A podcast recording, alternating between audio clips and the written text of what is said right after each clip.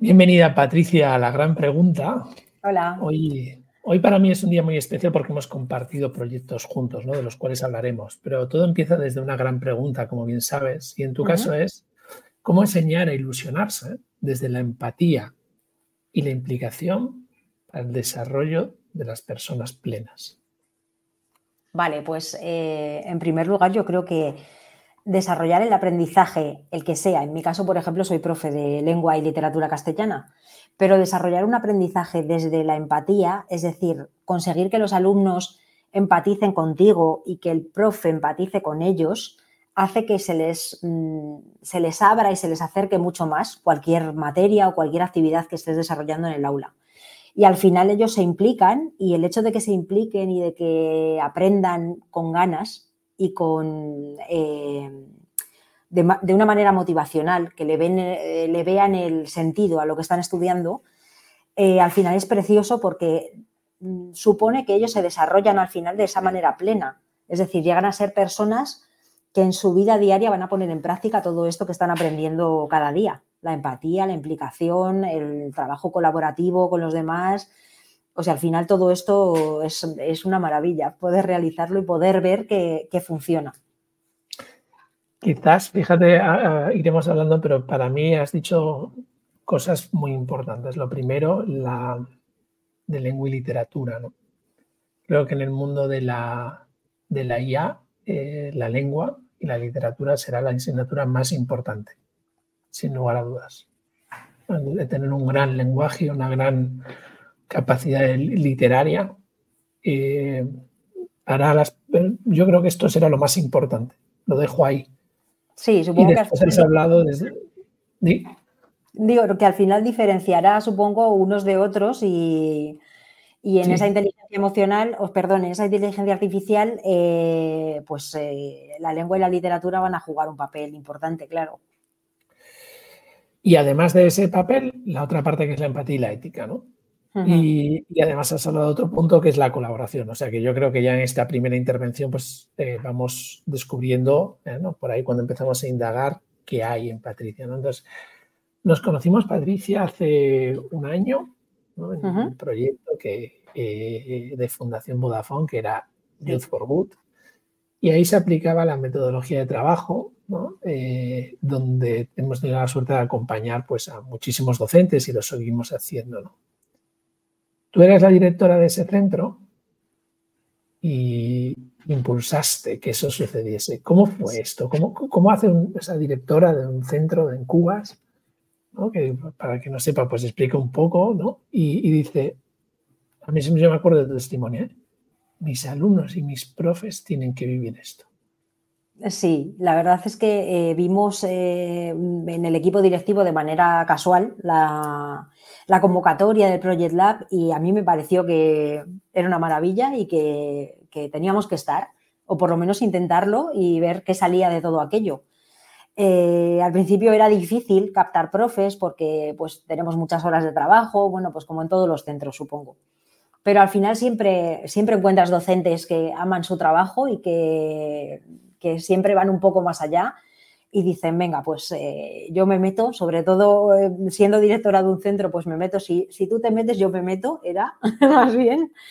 Y al final eh, fue una experiencia espectacular para todos, para las profes que estábamos en el proyecto y para todos los alumnos. O sea, salió, salió genial. Bueno, de hecho llegamos a la final con dos, con dos equipos y eh, estuvo muy, muy bien, sobre todo por cómo aprender a llevar ese trabajo colaborativo al aula, que es algo que yo creo que luego todas las que hemos participado en el Project Lab como profes hemos vuelto a desarrollar en clase, aunque sea en alguna unidad didáctica o de alguna manera. Y la verdad es que es una forma de trabajar que a los alumnos les llega mucho, es decir, que enseguida se implican y ven que, que ellos pueden hacer algo y pueden participar de ese aprendizaje, no solo lo reciben, sino que también lo, dan, lo hacen para otros. Y eso tiene un resultado increíble en clase. De, de lo que acabas de decir, lo primero no es esa directora que dice, venga, voy. Y entonces busca docentes que, que se impliquen un poquito más aún porque están, todo el mundo está pero que siempre y que aman, que tengan esa vocación, entonces digan, pues nos metemos. Y además dice, pues tú te metes, pues nos metemos seguro, ¿no? Y, entonces, em, cuando empieza eso, pues se empezó, para mí tiene todo el sentido, porque es cuando se empieza un cambio. Cuando hay algo que llama la atención, que voy a por ello, que busco la gente que, que quiera hacerlo, y con esa implicación y esa empatía, pues los resultados es llegar a una final. Sí, sí, sí, sí. Además es que fue... Los conectas con la comunidad alrededor, pues porque eh, cuenta la experiencia cómo los alumnos salen en el pueblo, y, esto, esto es importante porque es la utilidad de su aprendizaje. Eso es. Eso es. Es que luego los chavales eh, al final realizaban proyectos para intentar cambiar su entorno más mm, próximo. Entonces, bueno, mm, llegamos a la final con un proyecto de inteligencia emocional también, eh, y con otro de minería urbana. Y los chavales, sobre todo los, de, los del proyecto de la minería urbana, que fueron los que ganaron, pues al final crearon su propia página web, empezaron a, recoger realmente por el pueblo y a poner puestos de, recogida de residuos tecnológicos para luego llevarlos a un punto de reciclaje. O sea, ellos vieron de verdad que, podían ser útiles, que no es solamente, eh, muchas veces en las clases se les habla de, innovación, eh, cambio climático, eh, los mm, objetivos de desarrollo sostenible, que eran los que, los que sustentaban el proyecto. Y bueno, sí, la teoría, mm, pues siempre es muy bonita, a unos les llega más, a otros menos, pero esto es llevarlo a la práctica y hacerles partícipes de esos objetivos de desarrollo sostenible y ver que desde, desde su pequeña localidad o incluso desde su aula ellos pueden participar en ese desarrollo sostenible y hacer algo que para ellos es fundamental. Yo creo que le ven el sentido práctico y entonces se, ilusionan, se emocionan, se implican y es, una maravilla. Luego, además, las profes que participábamos en el proyecto éramos de, materias muy distintas. Pues mm, ya lo he dicho, yo de lengua y literatura, eh, teníamos una profe de matemáticas, una de tecnología y otra profe de religión, que eran eh, María Luisa, eh, Cristina y Emi y ser tan diversas nos hizo al final mm, ser un grupo de profes muy completo y, aplicar esa diversidad a la manera de mentorizar a los grupos de alumnos que participaban. Vosotros nos mentorizabais a nosotros y nos enseñabais y nosotros trasladábamos ese aprendizaje a los chavales. Y fue, fue increíble. A mí, eh, tal como lo cuentas, Además me, acuerdo del equipo, ¿no? Perfectamente, de ti, después cómo nos reunimos para la reflexión. Todo esto nace de una docente. Yo siempre lo cuento, nace de una docente hace ocho años, creo. Tengo la duda si son nueve, pero por ahí nos movemos, ¿no? Y estaba dando yo un taller y me acuerdo que ella se vino abajo tocó fondo, lloró y dice, es que acabo de ver que hay otra manera, pero no voy a saber hacerlo. Y me acuerdo que durante un año hablábamos todas las semanas por teléfono y íbamos documentando todas sus vivencias. Ella no tenía una directora que, que le hubiese apoyado, pero sabes que tenía una directora que no se metía en nada. también es importante. Que también es importante. Le dejó allí un aula en un colegio retirado de, Segovia, ¿no? Y ella empezó a contar su diario. Era un diario donde iba superándose ella personalmente y donde veía la evolución de sus alumnos y sus alumnas. ¿no? Y para mí llegó un insight muy importante, un descubrimiento muy importante en esto, es que cuando los alumnos y las alumnas dicen, ¿no? o los docentes no me atienden, o las clases son aburridas, o no, te das cuenta que es un tipo de perfil. En ese mismo centro, en ese mismo lugar, esos mismos alumnos y alumnas y ese mismo docente dentro, hay otra clase que sí. Y entonces eh, nació lo que es la cultura vocacional. Y en esa cultura vocacional soy ya un movimiento pues, donde se han impactado más de 10.000 docentes. Y a mí lo que me gusta es recuperar siempre estas conversaciones porque realmente creo, y en eso estoy convencido, que tenéis una de las labores más importantes de la sociedad. En la pandemia nos demostró lo que era realmente importante. Ahora ya hay datos, aunque sea duro para el ser humano, ya hay datos que vino bien al ecosistema.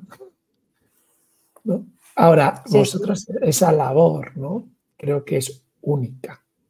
Entonces, también te diría de directora al aula. ¿Qué hace, no? Porque fíjate que para mí es la antítesis de lo que estamos acostumbrados en las empresas, ¿no? Es decir, oye, después de este puesto viene este y después de este viene este. Y si no, vas para abajo. Y llega Patricia, que tiene la dirección de Cuba. sí. ¿Qué hace que quieras volver al aula? Pues eh, tenía ganas de, volver a tener más contacto con, con, los alumnos. O sea, a mí siempre me ha encantado dar clase, siempre. Eh, sí que creo que estar en un equipo directivo debería de probarlo cualquier profe si tiene la oportunidad, porque pasar por, un puesto de dirección o por la gestión de personal al final enriquece muchísimo.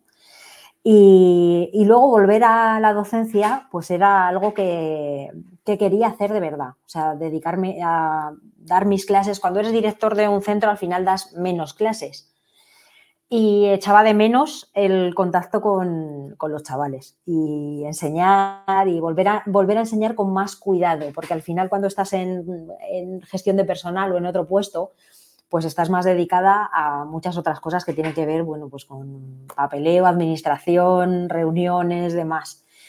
Y volver otra vez al aula, eh, bueno, para mí está siendo increíble, genial, estoy muy, muy contenta con los chavales. Me contabas que, en este aula decían, ¿no? De, es de esas personas que nos transmites, de esas docentes que nos transmites ilusión, que estás conectada a la vida, ¿no? Sí, yo creo que al final esa, eh, esa manera de, llevar la empatía al aula, eh, al final tiene muy buenos resultados con los alumnos. Eh, por una parte, lo que decíamos antes de que hay profes mm, que entran al aula y a lo mejor no les funciona la clase o lo que sea, que nos puede pasar a todos al final. Pero muchos se toman el hecho de mostrarte empático o mostrarte como una persona normal y corriente con sus grandezas y sus mm, debilidades de cara a los alumnos es como si tuvieras que entretenerlos en, clase o muchas veces se dice como, bueno, sí, es que no voy a ir ahí con unos globos a decirles, mira qué bonita es mi clase sobre Quevedo. No, no tiene nada que ver. Es simplemente hacerles llegar por qué tu asignatura es importante, mm, de qué les va a servir en el futuro, que todas les van a servir en el futuro, y hacerles llegar eso es fundamental porque ellos se lo toman de otra manera mm, completamente. Y funciona. Para mí, claro, y estás hablando, Patricia, de un cambio de mirada, ¿no? Que tanto se habla. Es como yo veo en ti una persona que, que sabe que cada persona que está en tu aula tiene un potencial. Y veo en ti que, pues, esta parte más de aprender mm, en colaborativo, por retos, o sea, con más un sistema ¿no? y que conecte con, con, el aprendizaje y esa diversidad de los equipos, lo que te hizo fue descubrir que era una manera, una manera de potenciar lo que cada uno tenía. Eso es. Que daba más espacio que cada uno. Y eso era lo que, lo que a ti, en tu equipo directivo o en tal, era lo que te maravillaba, porque claro, desde tu valor, es desde esa implicación y desde esa empatía, desarrollar a personas íntegras ahora decías, ahora sí. Antaño había algo que no encajaba, ahora sí. Sí, sí. De hecho, es que eh, fue en el Project Lab, aprendimos un montón y sobre todo aprendimos de, esta eh, raíz de la colaboración como, como semilla de todo lo que puede generar después. O sea, al final es como mm, siendo mm, directora o siendo profe en un aula, al final es como si tuvieras una mini orquesta, donde todo el mundo tiene que, tocar su instrumento o por lo menos no tocar, porque alguno no debe tocar, pero bueno, e incluso el que no debe tocar tiene su, valor. Y por ejemplo, este año dentro del aula, mm, pues siempre hay alumnos súper diversos, algunos con necesidades educativas especiales, otros que a lo mejor eh, esas necesidades educativas están por encima de la media en vez de por debajo. Y al final ver cómo unos mm, entienden que pueden ayudar a otros y los que a lo mejor llegan menos intelectualmente, saber que pueden estar ahí, que pueden aportar su valor dentro de un equipo, dentro de una actividad, eh, es maravilloso.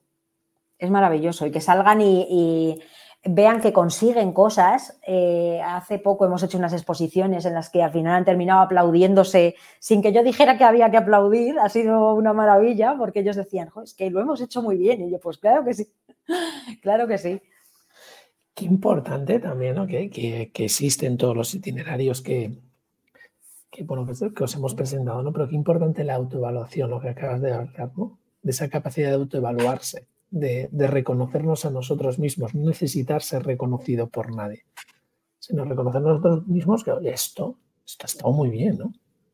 Eso, por ejemplo, eh, también lo, lo, aprendimos desde el Project Lab, que al final de los módulos había esa autoevaluación de, bueno, ¿qué hemos hecho mal? Eh, ¿Qué podríamos mejorar? Pues todas estas cosas que yo ahora llevo al aula, eh, es súper interesante ver cómo mm, no se quedan callados cuando les dices, ¿qué habéis aprendido? Y normalmente antes era, ¿qué habéis aprendido? Y depende del aprendizaje que tú les trasladas, es nada. No sé, no me acuerdo, mm, pues no lo sé porque no me interesaba. Y ahora cada vez que hacemos algo en clase y yo pregunto, ¿qué habéis aprendido? levantan la mano y dicen, pues hemos aprendido tal cosa o hemos aprendido a hacerlo de esta manera o de esta otra. Eh, y eso es impresionante, porque ellos aprenden a autovalorar ese aprendizaje que tienen. Sí. Me, gusta porque, fíjate, el otro día me pasaba con un, directivo. Yo siempre, yo tengo la suerte de estar en, ambos mundos, ¿no? En el mundo de diferentes mundos, digamos. Tengo la suerte de estar en el mundo de las escuelas, pero también tengo la suerte de estar en las empresas, las ONGs, ¿no? Entonces, me da esa visión la cual me, permite seguir aprendiendo, ¿no? Y el otro día estaba con un directivo y digo, vamos a reflexionar sobre el 2023, ¿no? Entonces era un punto de la reunión. Y empieza la reunión y dice, bueno, sobre el 2023 ya hemos reflexionado. Siguiente punto. Sí. Entonces viene del aula. Yo cuando empiezo con él, viene de aquella no reflexión en el aula tampoco. Tomo una nota y o ¿qué has aprendido? Nada, pues da igual, no pasa nada.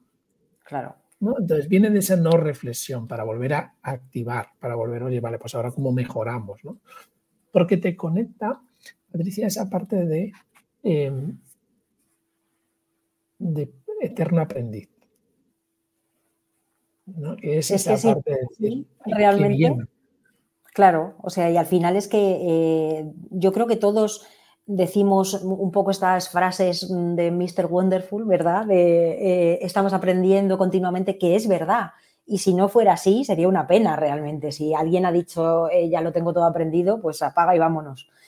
Pero sobre todo de cara a los chavales, tener un aprendizaje significativo, que se dice mucho en educación, es decir, que lo nuevo que aprendas parta de lo anterior, al final poder preguntarles qué habéis aprendido y que ellos contesten cosas, te sirve para poner peldaños en ese aprendizaje significativo que van realizando a lo largo del curso y a lo largo de una etapa entera. Y que lleguen al final a mm, pues, cuarto de la ESO bachillerato, un ciclo formativo y digan, eh, estoy preparado para cosas y lo sé realmente que estoy preparado, eso es una maravilla. Que no estén perdidos y diciendo, pues no sé qué hacer, no sé qué he aprendido, no sé para qué me han servido cuatro años en el instituto, que sea al revés, que diga esto me ha servido y ahora voy a continuar aprendiendo en, el ámbito que sea. Porque eh, otra pregunta, ¿no? Para seguir aprendiendo en, el instituto y en ese espacio, además de todo lo que hay que cumplir, ¿no? ¿Cómo, ¿Cómo haces tú? ¿Cómo creas ese espacio dentro del aula o la cultura dentro de la escuela, ¿no? Para que cada uno, además de tener un aprendizaje significativo, tengo un espacio para ir descubriendo aquello que se le da bien de forma natural. Pues eh, a través de las actividades, cuando propongo, por ejemplo, que realicen un trabajo, y, mira que eh, dentro de mi asignatura, pues es proponerles un trabajo que tiene que ver con, mi asignatura. Eh, cada uno de ellos aporta Mm, además como quieren, de manera voluntaria, la manera en la que van a desarrollar ese trabajo. Luego me dicen, eh, profe, vamos a hacer esto de esta manera, y yo les guío o les mentorizo como vosotros hacíais con nosotros en el Project Lab.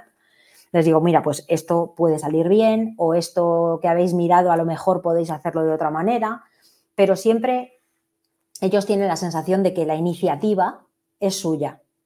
Y entonces, partiendo de esa iniciativa, eh, se implican en lo que están haciendo muchísimo más porque dicen, es, es mi trabajo, no es el trabajo que me han impuesto, sino que es mi trabajo.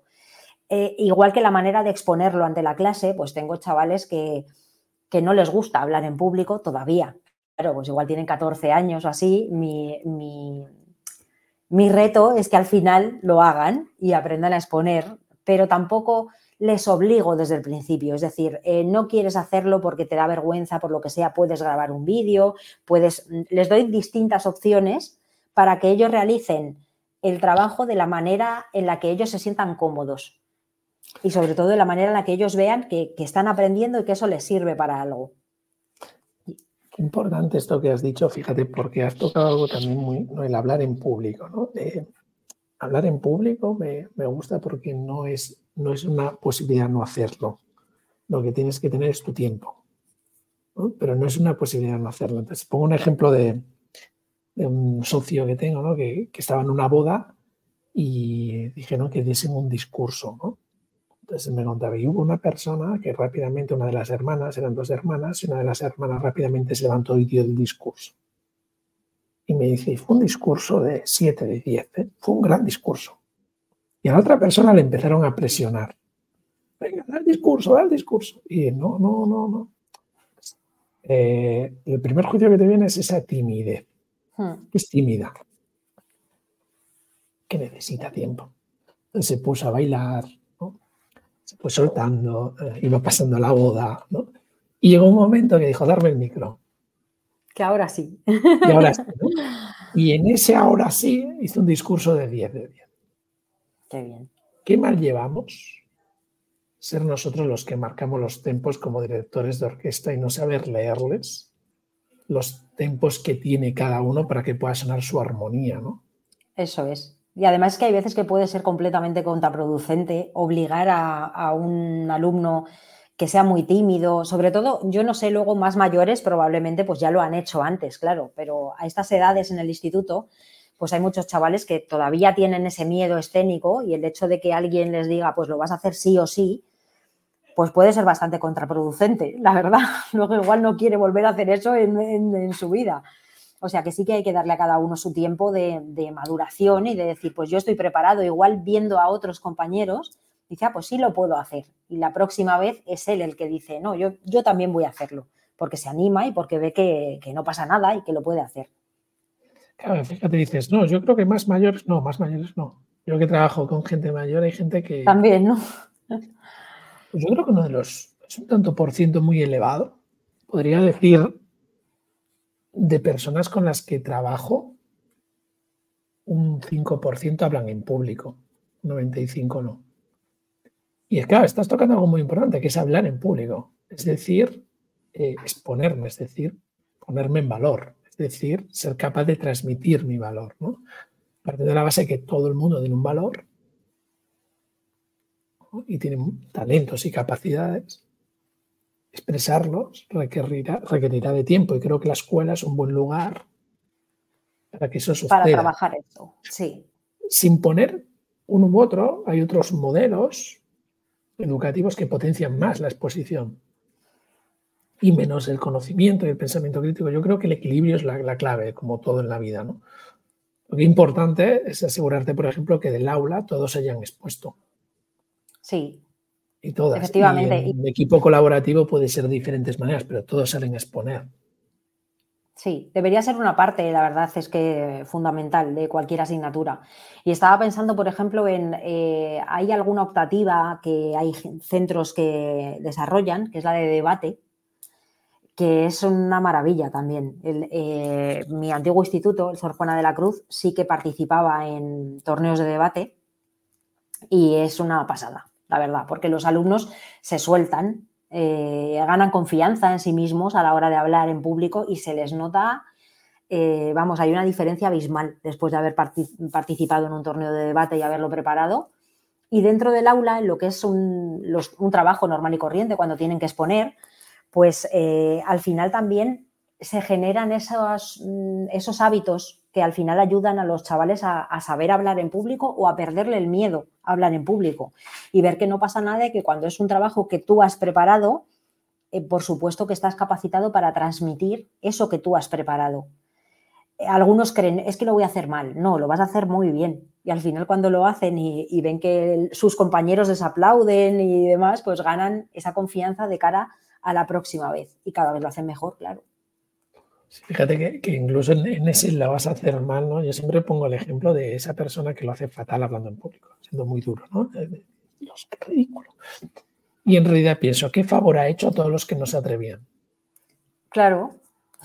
sí, sí, es verdad. Tienes que entender dentro de la dirección de orquesta qué, qué, papel está interpretando. Entonces, ¿qué hace? Que los otros digan, Buf, si tú consigues que en esa cultura además se le dé un feedback real, es decir, oye, enhorabuena por haber empezado, ya has salido y además mejoraría esto y esto, están viendo que es un feedback respetuoso, tanto el tuyo como el de los otros alumnos, y con eso permites que hay otros que digan, pues voy a probar, me toca probar. Eso es. Es que así, por ejemplo, tengo alumnos que han hecho una presentación en vídeo o eh, utilizando PowerPoint, Canva o lo que, lo que hayan decidido, porque no querían salir. Entonces ellos eh, plantean allí su, exposición delante de la clase, pero ellos no salen a explicar. Y cuando ven que otros sí y que no pasa nada, eh, son ellos mismos los que cada vez más, la próxima vez, salen a explicar las cosas porque ven que, es natural y que no pasa nada. O sea que sí que sí que funciona al final por el ejemplo más que por, por la obligación de vas a hacerlo porque lo digo yo. Claro que al final la educación antes menos mal, ya no funciona de esa manera, pero era como muy, esto vas a hacerlo porque lo digo yo, soy tu profe, sales a la pizarra y hablas. Y claro, al final eso no, te lleva a ningún sitio. Y yo, creo que no debemos de negar la realidad, ¿no? Fíjate, el otro día, por volver a lo mismo, ¿eh? el otro día había un, unir mundos, el otro día había una mujer que hablaba con ella y, y me decía, tiene una organización, Ramón, donde hace poco me han dicho, lo haces porque lo digo yo. ¿No? A mis 50 años, pues ya lo veo perspectiva. Es una, una mujer con premios reconocida, no sé qué. Pero bueno, ya sabe tomárselo con humor, ¿no? Pero sigue existiendo. Y yo creo que es, es normal que exista, porque así hemos aprendido. Y si no somos capaces de, de tener ese espíritu crítico y esa reflexión para seguir evolucionando, te quedas donde estabas. Entonces yo creo que es, es natural es, eh, forma parte, ¿no? Y por eso me parece que los docentes hacéis esa gran labor, porque un docente que realmente impacta en sus alumnos transforma una sociedad. sí. Y al final, dentro de, dentro de un aula con chavales de 12 a 16, sobre todo de 12 a 14, que son los, más pequeños y los que más guerra dan, como siempre digo, eh, tienes que decirles cosas, eh, es decir, les vas a trasladar cosas que van a tener que hacer porque lo dices tú, que eres el docente, pero tienes que hacerles ver que, es por ellos, que van a aprender algo, que tiene un significado y entonces ya no es porque lo dices tú, ya es porque ellos lo necesitan o porque ellos van a subir otro escalón. Cuando le ven el sentido a todo esto, eh, lo están haciendo porque lo dices tú, que eres su profe, pero lo están haciendo por algo más. Y eso ahí es cuando realmente funciona. Me gusta porque al final en ese mandar, en ese buen mandar, eh, que creo que también es fundamental, en ese buen mandar está por un lado la, capacidad de persuadir, de, ver el interés, de que la otra persona le vea el interés y por otras veces, algunas veces la de obligar, a decir, porque sí. Desde el interés máximo para ti, para tu desarrollo, y yo como responsable del aula tomo la decisión. Y eso mm, eso es otro acto de valentía de, la docencia que también debe de ser reconocido. Un, docente, un buen docente también es capaz de hacer eso. Sabe que tiene esa, herramienta. La utiliza cuando es necesario, pero si es necesario la utiliza. Y después has hablado también de la necesidad de cómo vas em, empoderando a, los alumnos, las alumnas, que oye, presentan antes, que van avanzando, ¿no? Y, a los otros les vas dejando que vayan llegando, porque al final es, necesario que, vayan aprendiendo unos de otros, porque en ese aprendizaje tú transmites una cosa que cada uno recibe y ves que hay escalas de aprendizaje, ¿no? Y van bajando ese conocimiento para que todos lleguen.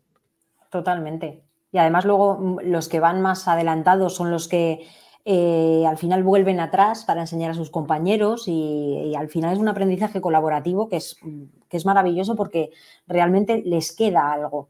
No es como eh, muchas cosas que yo estudié durante mi vida, pues no, me acuerdo absolutamente de nada. Y es una pena porque me gustaría acordarme de, de cosas que seguro que aprendí eran muy interesantes, pero la manera de, de enseñarlas era como de esto, mm, regurgítalo aquí en el examen y luego pues aquello quedaba en el vacío más absoluto. Entonces, que sea un aprendizaje colaborativo, que sea motivacional, que sea significativo, al final es lo que merece la pena.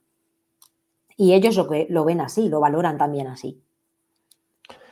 Pues Patricia, yo te quiero agradecer esa valentía, ese liderazgo, esa empatía, esa implicación y, y lanzar desde aquí un, hasta pronto, ¿no? Seguro que hacerán nuevos programas y mentorizarás nuevos programas porque esto es lo que, lo que corresponde en una comunidad. Que cada uno vaya asumiendo el nuevo rol desde su implicación y su saber Ojalá, ojalá, porque además eh, yo creo que esto esta parte es muy necesaria de cara a, cualquier docente. Es decir, la formación en, estos valores, en esta manera de enseñar, eh, estar abierto a nuevas formas de hacer las cosas es eh, fundamental. Creo que deberíamos de hacerlo por obligación, pero ya si además es queriendo, mucho mejor, mucho mejor. Gracias, Patricia. A ti. Hasta aquí la gran pregunta de hoy. Si quieres seguir creciendo como líder, entra en beforget.com barra modelo y descubre paso a paso cómo ser un líder que consigue resultados exponenciales, porque tú te mereces la exponencialidad.